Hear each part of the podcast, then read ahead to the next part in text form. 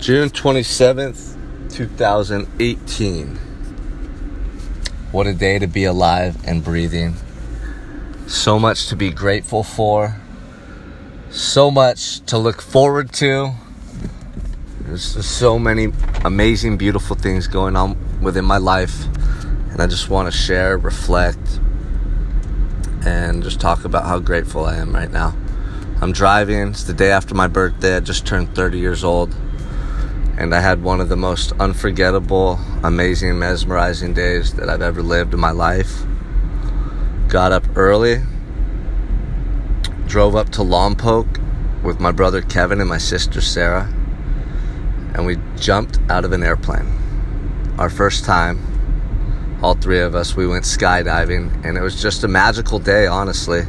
We all drove up there. My brother had been up all night gambling because he uh, thinks he's a professional gambler, MMA practitioner by day, Baccarat expert by night.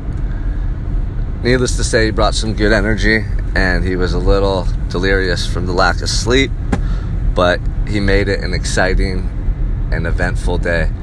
My sister is sweet and genuine as always, and just their energy and their presence was more than I could ever ask for. I love them so much. We're so close, and uh, we all have different schedules. We're all busy living our own lives, striving to get ahead, to make ends meet, and to just be successful, to achieve our own individual form of greatness. Each and every day we work hard, but we try to make the time to share those unforgettable memories, to do things together as often as possible. And yesterday, the energy was just perfect, you know, the dynamics were there. Um, there was very little bickering or disagreement. We were all just excited, and we had an amazing, unforgettable day. So, a couple weeks ago, I have been thinking, wow, my birthday's coming up. I'm going to be 30. It's one of those birthdays that's kind of a big deal for most people. No longer are you in your 20s anymore, man. It's kind of a reality check, you know? And uh, I downplayed it most of the time. For me, age is just a number. I feel more alive than I ever have before. So I don't look upon my 30s in a negative context whatsoever. I'm actually very optimistic about what the future harbors for me. But, anyways, I'm thinking about what is going to transpire on or around my birthday. I'd planned to go to Vegas, I'd planned some other things, and you know, some of the events I had attempted to coordinate weren't lining up the way I had hoped. So I just went on the website for Santa Barbara Skydive and booked three slots from myself, my sister Sarah, and Kevin, my brother, and committed. You know, I uh, put the down payment and I let them all know, hey, we're skydiving on my birthday, so can you guys try to get work off? And they had plenty of time in advance to get the day off. So the morning of, they drove up and met me in Goleta at my place, and we all jumped in my car and started to drive up to Lompoc. It was foggy, so we got there and went through all the paperwork and the the videos you have to watch and everything. And then we had a little lull, some downtime, so we went and got some breakfast. I don't know if that was the best idea, but we just laughed and had fun, man, and got to spend some time together. And then came time to jump. So Sarah and I got in some uh, colorful jumpsuits. My brother, Mr. Cool, stayed in his. Uh, his street clothes, I guess you could say, and uh, we just waited in anticipation. We saw the first crew of people go up, and they disappeared and came back, and they're all pretty exhilarated and looked like they just had had amazing time. But I don't think all three of us truly understood what we were about to do. I mean, you hear people say, yeah, I'm going skydiving. It sounds awesome, right? But until you're in that moment, I don't know. For me, I just didn't, I couldn't fully grasp depth, the intensity, and uh, the surreal nature of what I was about to do until I was up in that plane and we're hauling ass and we're above the clouds and you see everything below you. And I'm strapped into my instructor and she uh, kind of inches me forward and just, we open up the, the side panel, kind of look over the edge and just tumble over the edge and start somersaulting through the fucking sky you know, and I see the plane above me, and I, everything was just frozen in time. I couldn't hear anything. I could hardly think. I could just, I was just in the moment. I don't know if you could ever be more in a moment than I was right then and there. I mean, fully attuned Nothing else in the world mattered. And it was the most intense adrenaline rush I may have ever experienced in my life. And it's something that's just etched into my memory now. I can't stop thinking about it. Of course, it was only yesterday, and I'm probably still high off all the endorphins and the adrenaline rush that I experienced. But it was just amazing, man. The free fall. I screamed as loud as I could the entire free fall until I literally had nothing left to give. I couldn't scream or utter a word. I was just speechless.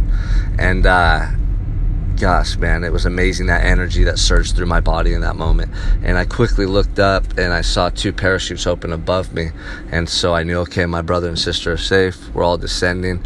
And I got to steer the parachute a little bit down and then, uh, man, that got me feeling a little a little nauseous, I'll be honest. It was like a roller coaster times a thousand. The intensity, the free fall, everything. So it was it was crazy. And then we had also just had a, a big breakfast. So it was uh, we were all messed up after, man. We all landed, we were really excited and just um, on cloud nine, you know, just through the roof with excitement. But we were all kind of fucked up, man. It took a toll on us. I don't know if it was the adrenaline rush and the subsequent hormones, hormonal fluctuations, or what, but uh, we were all feeling pretty beat, honestly, like drained. We sat on the couch and waited for our pictures and uh, the videotape of our jump, and we took off and we went down to Jalama Beach, which is a beach that has some symbolism, some uh, nostalgia for me. Growing up, I used to go up there with friends, and my uncle Mike would drive us up there, and we'd surf all day. Man, in the summer, these big south swells would come in, and waves would just break all day long, just huge, perfect waves.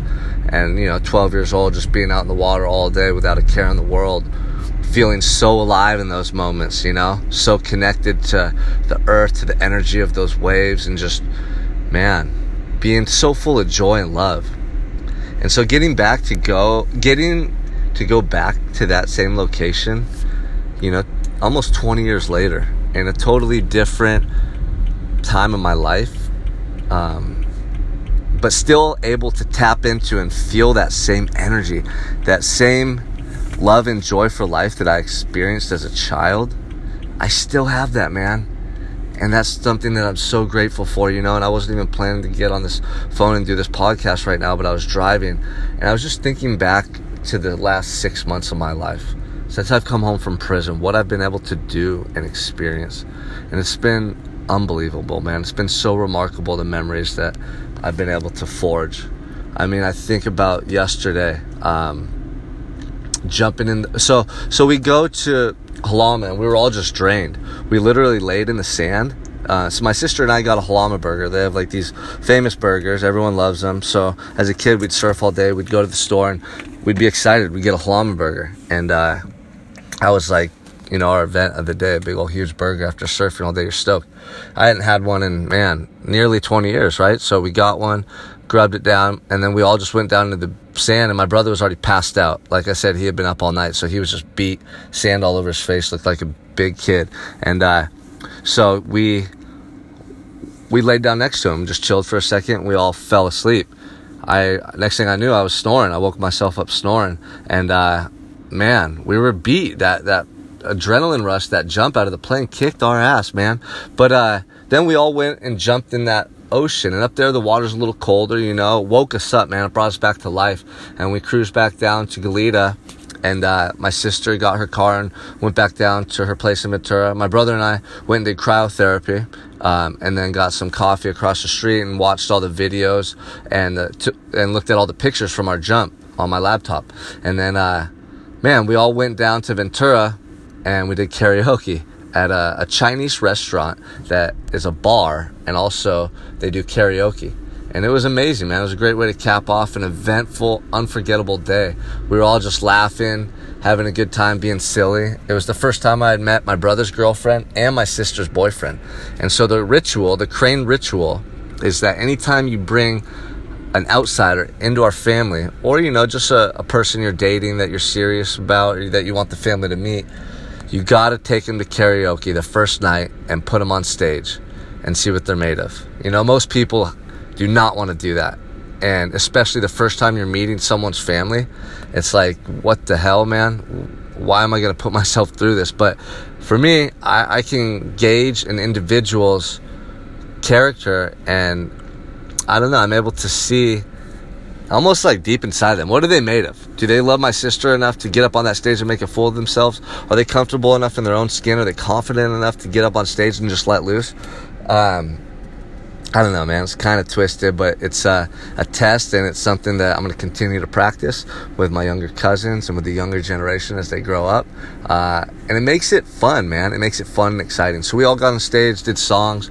Everyone but my brother, because he's Mr. Cool, you know, and he was passing out in the corner after all the Chinese food we ate and the long day.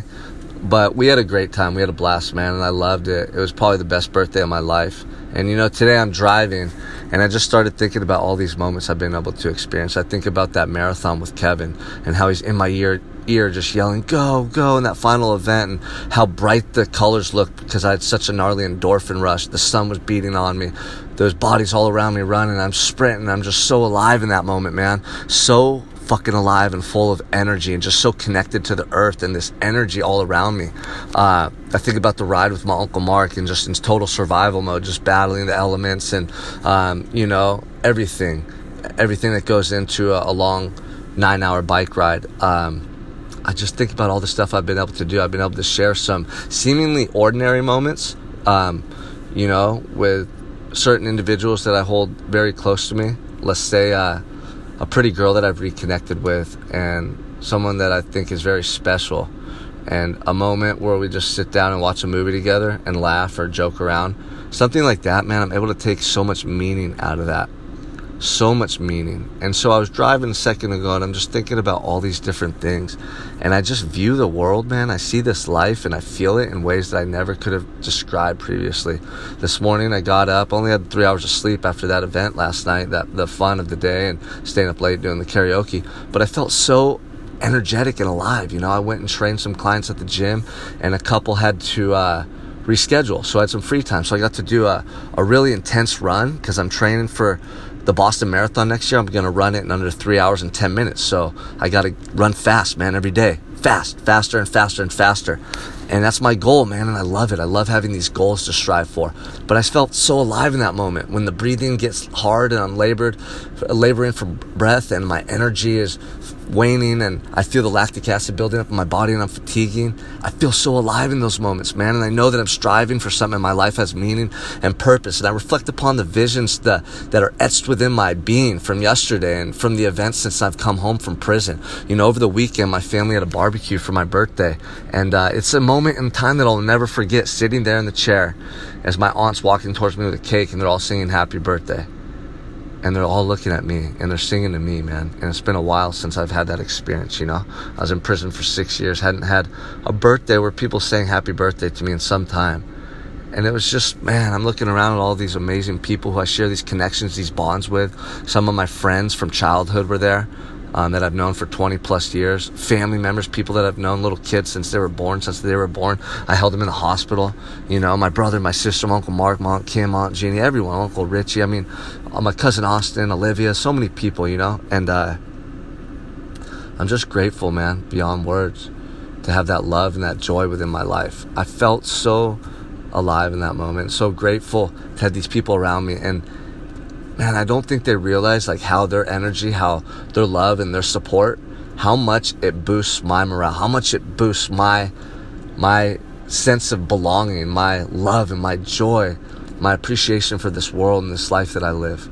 It's beyond the description of words. And I know that I can live each and every day with this same energy, man. And my goal is to infect others with this through my actions, through my words, um, through my my my behavior every day? Am I compassionate? Am I empathetic enough? Am I spending enough time with others? Am I honing my craft? Am I am I putting enough time into work and striving to be a better trainer?